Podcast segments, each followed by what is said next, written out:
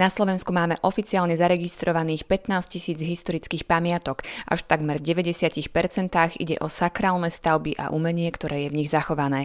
Slovenský kunsthistorik, bývalý politik a primátor Bratislavy Peter Kresánek vysvetľuje, v čom spočíva bohatosť nášho sakrálneho kultúrneho dedičstva. Je autorom jedinečnej ilustrovanej encyklopédie pamiatok na Slovensku. Tvrdí, že pri návšteve kultúrnych pamiatok je potrebné si čo to o nich dopredu naštudovať, aby sme nechodili pozerať len kopy kamenia a maľovaných panáčikov, ale zrúcaniny dýchajúce históriou a ikony s hlbokým duchovným posolstvom. Ako je na tom Slovensko s kultúrnymi pamiatkami? Slovensko má na svoju plochu veľké množstvo kultúrnych pamiatok a navyše sú vysoké kvality. Tisíc rokov bolo územie Slovenska najdôležitejšou časťou Uhorska, Veľkého kráľovstva a malo veľmi veľa kontaktov na okolité krajiny, na celú Európu. A navyše u nás bolo niekoľko vln tzv. kolonizácií, kedy prišli rôzni cudzinci, hlavne nemeckí hovoriaci hostia. A títo priniesli o sebou nielen vzťahy, ale aj kultúru. A samozrejme, že v tom čase rehole, ako kláštory, ale aj církev ako taká veľmi komunikovala, dokonca rehole to mali povinné, že museli chodiť na proste stretnutia do západnej Európy a tak ďalej, a tak ďalej. Čiže taká tá hlavná os e, európskej kultúry, čiže Rín, Podunajsko, Južné Nemecko, Rakúske Podunajsko a Slovensko, to je jedna línia. Dá sa povedať, že teda máme pamiatky európskeho formátu? Jednoznačne, napokon v dejinách umenia, teda v umeleckej histórii, sa hovorí, že aj tá najmenšia soška na dedine je súčasť svetového kultúrneho dedictva. To znamená, že nič nie je ako menej hodnotné alebo viac hodnotné, ale jednoducho u nás je navyše fakt, že všetko súviselo s tou vysokou európskou kultúrou, či už cez rody tých panovníkov, rôznych feudálov a potom, ako už som spomínal, nemeckých hostí, všetci mali kontakty na, na Európu, to znamená, že toto pokračovanie kultúrneho dedictva tu jednoducho bolo. A dôležité je, ale pri všetkých návštevách týchto kultúrnych pamiatok zozbierať si poznatky o nich, lebo inak budeme sa na to dívať len, že jej, aha, aké pekné, ale v skutočnosti nebudeme o tom vedieť nič. To znamená, že ku, povedzme, známym gotickým nastenným malbám, ktorých je mimochodom na Slovensku na plochu najväčší počet nastených malieb stredovekých vôbec v Európe, mimo Talianska, tak tomu treba vedieť ikonografiu, povedzme, že čo na tých malbách je zobrazené. Všetky tieto príbehy starého nového zákona musia byť e, známe tomu návštevníkovi, lebo ináč sa bude pozerať ako teliatko e, po týchto malbách, budú tam nejaké flaky, nejaké panáčikovia. O týchto pamiatkách treba proste vedieť. Pokiaľ si to nedám vysvetliť, tak si to musím predtým naštudovať, lebo inak mi to nebude nič hovoriť. Odporúčili by ste to naozaj napríklad aj rodinám s deťmi, pokiaľ by chceli dovolenkovať e, po Slovensku tak, že by chodili po pamiatkách, aby naozaj boli aspoň trošku pripravení, kam, na aké miesto idú, aby im to teda naozaj niečo dalo? No určite, pretože obľúbené boli teraz ruiny hradov. Tých ruín máme tiež rekordné množstvo, vyše 300 e, na Slovensku. A keď na, na takýto hrad prídeme a dostaneme sa do tých priestorov, tak určite je dobre vedieť, z čoho sa taký hrad skladal, aby sme sa nedívali na to ako na kopy kamenia alebo pár múrov, aby sme vedeli, čo bola pravdepodobne tá strážno obytná základná väža, e, renesančné protiturecké bašty a, a ďalšie, ďalšie objekty. Čiže chodiť tam len tak, e, bolo by dobre e, aspoň, aspoň tieto základné veci mať. Po druhé, zase zdôrazním to, že pokiaľ sa vyberieme aj po takých odiniakých a naštudovaných pamiatkách, povedzme po týchto sakrálnych kostoloch alebo kaštieloch, treba si to vopred vybaviť, pretože prídeme pred dvere a nič nám nepomôže, e, pozrieme si to maximálne zvonku, takže to, to je ďalší moment. No a istým spôsobom nepochybne je možné, aj keď prídeme do, do takého úžasného kostola, ako je v Podpolaní, povedzme Poniky alebo Čerín. Okrem toho naštudovanie dospelými, iste sa to dá podať aj deťom, tak aby ich to zaujalo. Ja mám skúsenosti pedagogické tiež, tak viem, že sa to dá aj tínedžerom, ktorých by teraz nezajímalo so sluchatami na ušiach skoro nič. Určite si viem predstaviť, že vhodným spôsobom by sa im to dalo pretlmočiť, že čo to tam je a prečo sa, sme sa sem prišli pozrieť. Ja poviem vám napríklad len príklad z Francúzska, ale samozrejme to je iná história, ale tam je neuveriteľné, koľko ľudí chodí po vlastných pamiatkách s deťmi a tak ďalej. Ja si spomínam na jeden románsky kostol hlboko v horách, bol upršaný november, škaredý, bez listov, bol útorok podvečer a tam pred tým kostolom zaparkovaných bolo, hádam, 150 aut s, s detími, s rodinami v útorok, zdôrazním, nie v sobotu, v nedelu. Tam je to absolútne bežné, čiže a za to bude postupne aj u nás tak. Ehm, ale teda hlavne to závisí od rodičov. Ja mám skúsenosť, že ehm, som sa snažil túto vec napraviť, povedzme, takou veľkou encyklopédiou, populárnou, ale odborne presnou, o slovenských pamiatkách a je zaujímavé, že tisíce kusov som e, predal tieto encyklopédie práve v rodinách. Podľa akého kľúča by ste odporúčili začať s poznávaním našich pamiatok? Samozrejme, to závisí od e, výberu každého človeka, ale minimálne je zaujímavé, že stačilo by začať v najbližšom okolí, a poviem príklad. Povedzme, Bratislavčan si bude myslieť, ha, veď ja poznám, ja neviem, Bojnice, poznám Levoču, poznám Oravský hrad alebo podobne. A už menej e, mu napadne, že pamiatka európskeho významu, myslím v tom zmysle, že, teda, že sú tam diela, ktoré sa vyskytujú potom najbližšie až v Rakúsku a v Južnom Nemecku, je povedzme mestečko Svetý Júr so svojím farským kostolom na kopci, alebo napríklad e, úžasné európskeho významu s malbami nástenými je kostol kedysi Panny Márie v Šamoríne, teraz reformovanej cirkvi. Tam je úžasné množstvo nástených malieb, ktoré súvisia, dalo by sa povedať, s Francúzskom, alebo napríklad zaujímavé neskoro románske malby v Hamuliakove. To sú všetko vzdialenosti okolo Bratislavy, len nejakých 10-15 kilometrov. A to isté môžem pokračovať v okolí, ja neviem, Trenčína, kde kostolík v Soblahove, čo je skôr taká výletná destinácia, je veľmi zaujímavý, renesančný.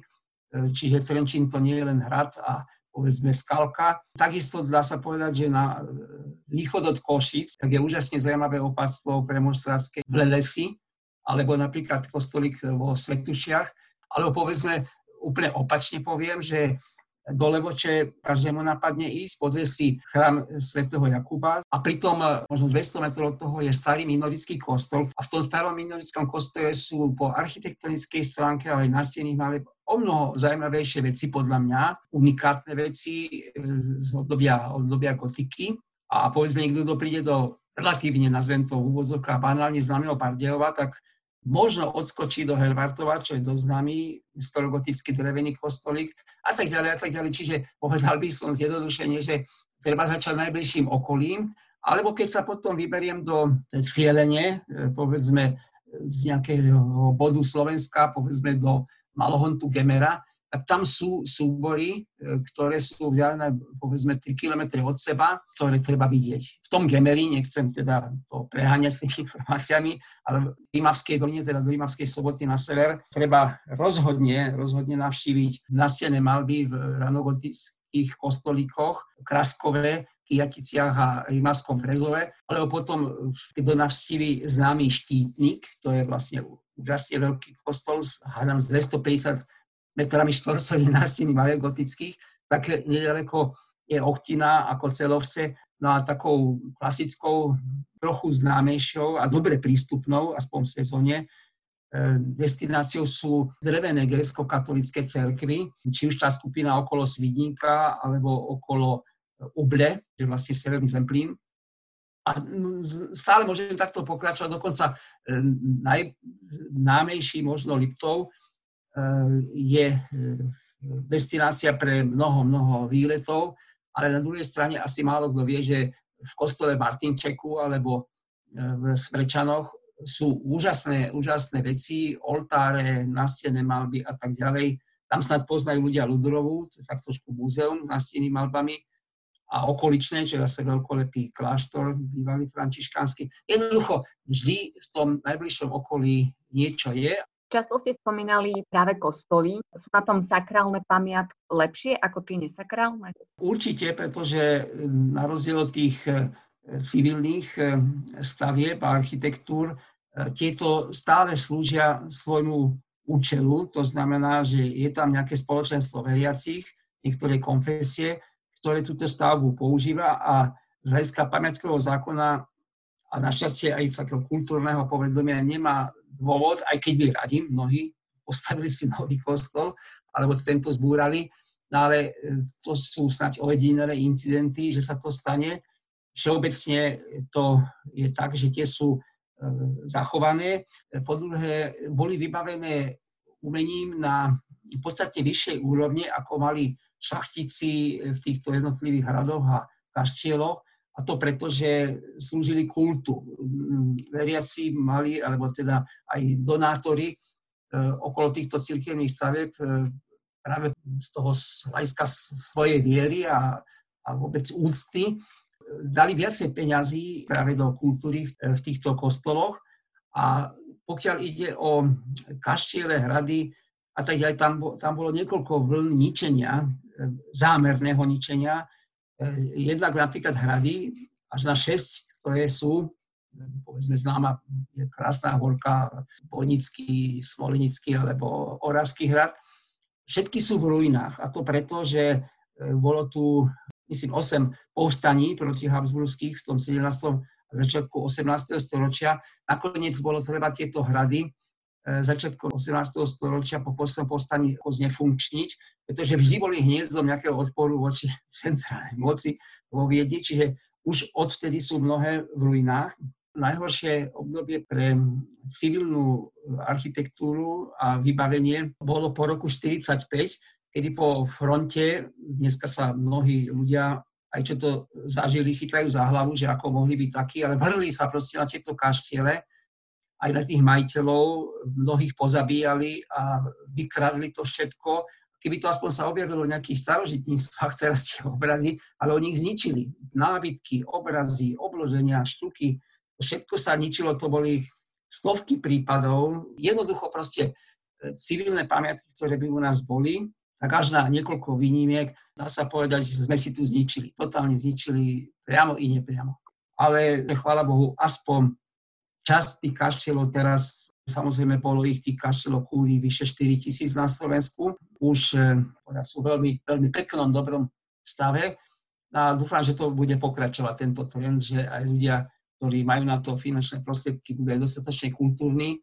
Zatiaľ ich nie je veľa, ale pribúdajú. Ale teda aj mnohé kostoly sú v zlom stave. No, nie, nie je to také, také zle, ako to môže vyzerať, lebo aj taký kostolík niekde na Gemery, kde je prakticky, povedzme, 9 obyvateľov tej konfesie, tak poprvé v mnohých týchto kostolíkoch pokračujú reštaurovania, pokračujú práce, pokrývajú sa strechy, aby teda do nich netieklo a bolo to v dobrom stave aj s pomocou štátu. A dá sa povedať, že pokiaľ to je názor odborný, ale zároveň myslím, že kto by si to naštudoval, tak by to aj akceptoval, že jednoducho aj e, v zlom stave, ale nepokazené, nepokazené tieto vrstvy e, kultúrne je lepšie ako zle obnovené. To znamená, že príliš zbrklá, netrpezlivá obnova, alebo teda chuť po niečom novom, môže byť ďaleko horším osudom pre tú pamiatku, ako keď ešte nejakých pár rokov zdánlivo chátra, ale pritom tam tie pamiatky proste prežívajú ďalej.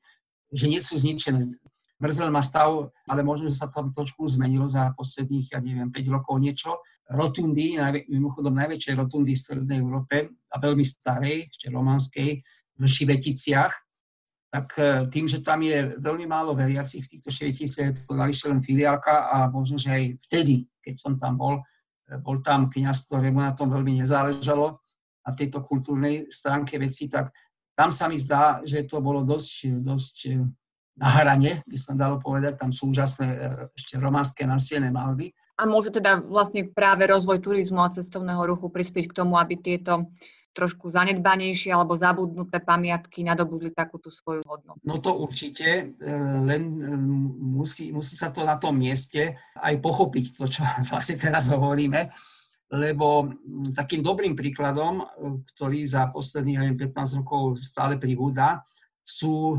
grecko-katolické drevené cerkvy na severnom Šariši a v severnom Zemplíne. Sú tam dediny, ktoré majú 9 obyvateľov alebo ešte menej. A majú to tam vymyslené tak, že na dverách je mobil pani kostolníčky alebo pána kostolníka, aspoň v sezóne to funguje témer 100%, inokedy treba, to by bolo dobré asi vopred si to zabezpečiť, ktorý príde otvoriť. A tam sú pravidlá hry, ktoré sa niektorým Slovákov môžu tak trošku zdať prehnané, že sa tam platí vstupné a nie malé. Ale na druhej strane je to pochopiteľné, lebo všetky tie veci ako ikonostasy v tom a podobne, to všetko je veľmi náročné na peniaze reštaurátorom. To je jedna vec. A druhá vec je to, že vo väčšine z nich je povedzme reprodukovaný sprievod, veľmi dobrý text, veľmi dobrá reprodukcia, pustia vám to v slovenčine, vo francúzštine, v nemčine, v angličtine. Čiže tam to je už celkom dobre zabehnuté a postupne by to mohlo, mohlo sa rozvinúť a môže to fungovať. Ako sa pozeráte na to, že kostol ako dom Boží má byť e, predmetom turistického záujmu? Nie je teda jeho prvotným účelom to, aby poskytoval to duchovné zázemie pre sviatostný život veriacich. Nedehonestuje ho práve to, že má byť ako len okukovaný. K tomu patrí samozrejme aj kultivované správanie tých návštevníkov. Myslím si, že väčšina ľudí s tým až taký problém nemá, že sa stíši teda v tom priestore, nevie tam nejakým spôsobom sa správať hlučne alebo neúctivo. Nakoniec e, tie obrovské množstva ľudí, ktoré pozerajú kostoly v Taliansku, tak vedia, že treba mať aj vhodné oblečenie a podobne, čiže e, všeobecne sa vyžaduje istý postoj. Na druhej strane nakoniec títo naši predkovia tie umelecké diela tam e, zabezpečili a vytvorili práve z hľadiska toho kultu. To znamená, že tie oltáre, nastené malby a tak ďalej, všetky tie umelecké remeslá, ktoré sú tam rezby, e, boli robené práve na, na slávu Božiu, dalo by sa povedať tak takže mm, chápať to ako opačne nie je celkom, nie je celkom fér. Čiže ak e, návštevník e, zachová túto základnú kultúrny, by som povedal, kultivovaný prístup, tak nie je na druhej strane fér, e, zažil som to, keď povedzme správca farnosti alebo niekto si začne stiažovať, že toto tu nie je galeria, toto je chrám Boží, má v istom zmysle pravdu, ale na druhej strane nemajú práve preto, že tieto kostoly boli istou evangelizáciou práve cez to umenie, dokonca jednoznačne, možno viac ako slovo. Po druhé, aj tak všeobecne dokonca platí naša ústava, mimochodom, čo trošku znie prekvapujúco, ale naša ústava má zahrnuté v článku o ľudských právach aj to, že každý občan má právo študovať a vnímať, alebo musí mu byť sprístupnené kultúrne dedictvo. Si málo kto uvedomuje. Takže sú aj také prísnejšie pohľady na vec, až právne by som povedal, alebo potom eh, nejak si to tak ako vyjasniť. Ja myslím, že, že nájdú sa samozrejme kňazi, ktorým to eh, vadí a sú naopak kňazi, ktorí veľa, veľa, veľa svojej energie venujú tomu, a aby teda eh, ten kostol sa opravoval, aby to bolo robené reštaurátorsky, korektne a tak ďalej. A ktoré kostoly sú podľa vás také top pamiatky? To je trošku, trošku ťažká otázka v tom zmysle, že, a možno to je len moja chyba, že vnímam to tak, že všetko je nejakým spôsobom veľmi dôležité a veľmi, veľmi zaujímavé.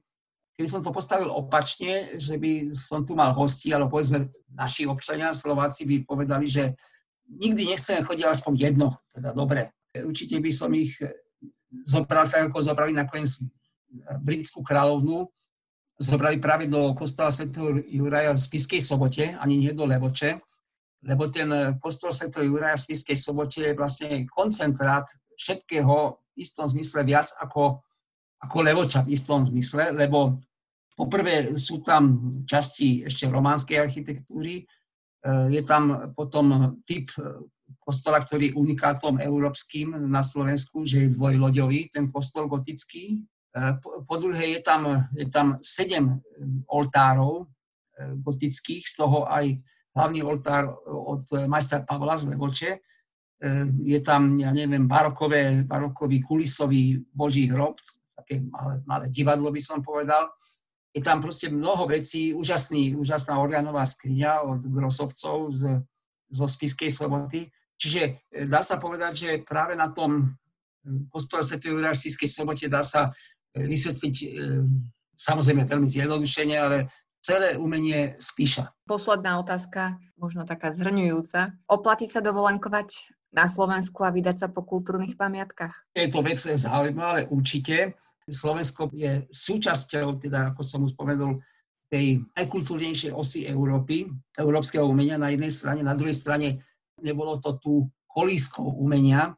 Jednoducho Slovensko nie je Ile de France, centrum Francúzska, kde e, vznikli prvé katedrály a podobne, ani to nie je, ja neviem, okolie Florencie, nie, nie sa napodobovalo, ale vlastne tvorilo to najfantastickejšie e, umenie e, renesancie alebo Ríma, čo sa týka baroka, ale na druhej strane je to v istom zmysle, ako by som povedal, sekundárnejšie umenie, ale to nie je absolútne žiaden handicap, dokonca hovoríme my v histórii umenia, že umenie týchto okrajovejších území je ďaleko hodnotnejšie ako to centrálne, lebo tu sa prejavilo viac, viac fantázie tých ľudí, že kým tí obrazne povedané, ja sa strašne zjednodušujem, ale povedzme tí v tej Florencii alebo niekde v Remeši e, proste tvorili tak, ako v tom centre sa má, ešte títo naši už len prevzali niektoré veci, nie že len, ale potom tvorili ich ďalej. To znamená, že vytvorili niečo ešte novšie, ešte individuálnejšie. Čiže po tejto stránke nemáme si absolútne čo, čo sa chytať, že teda toto tu je menej.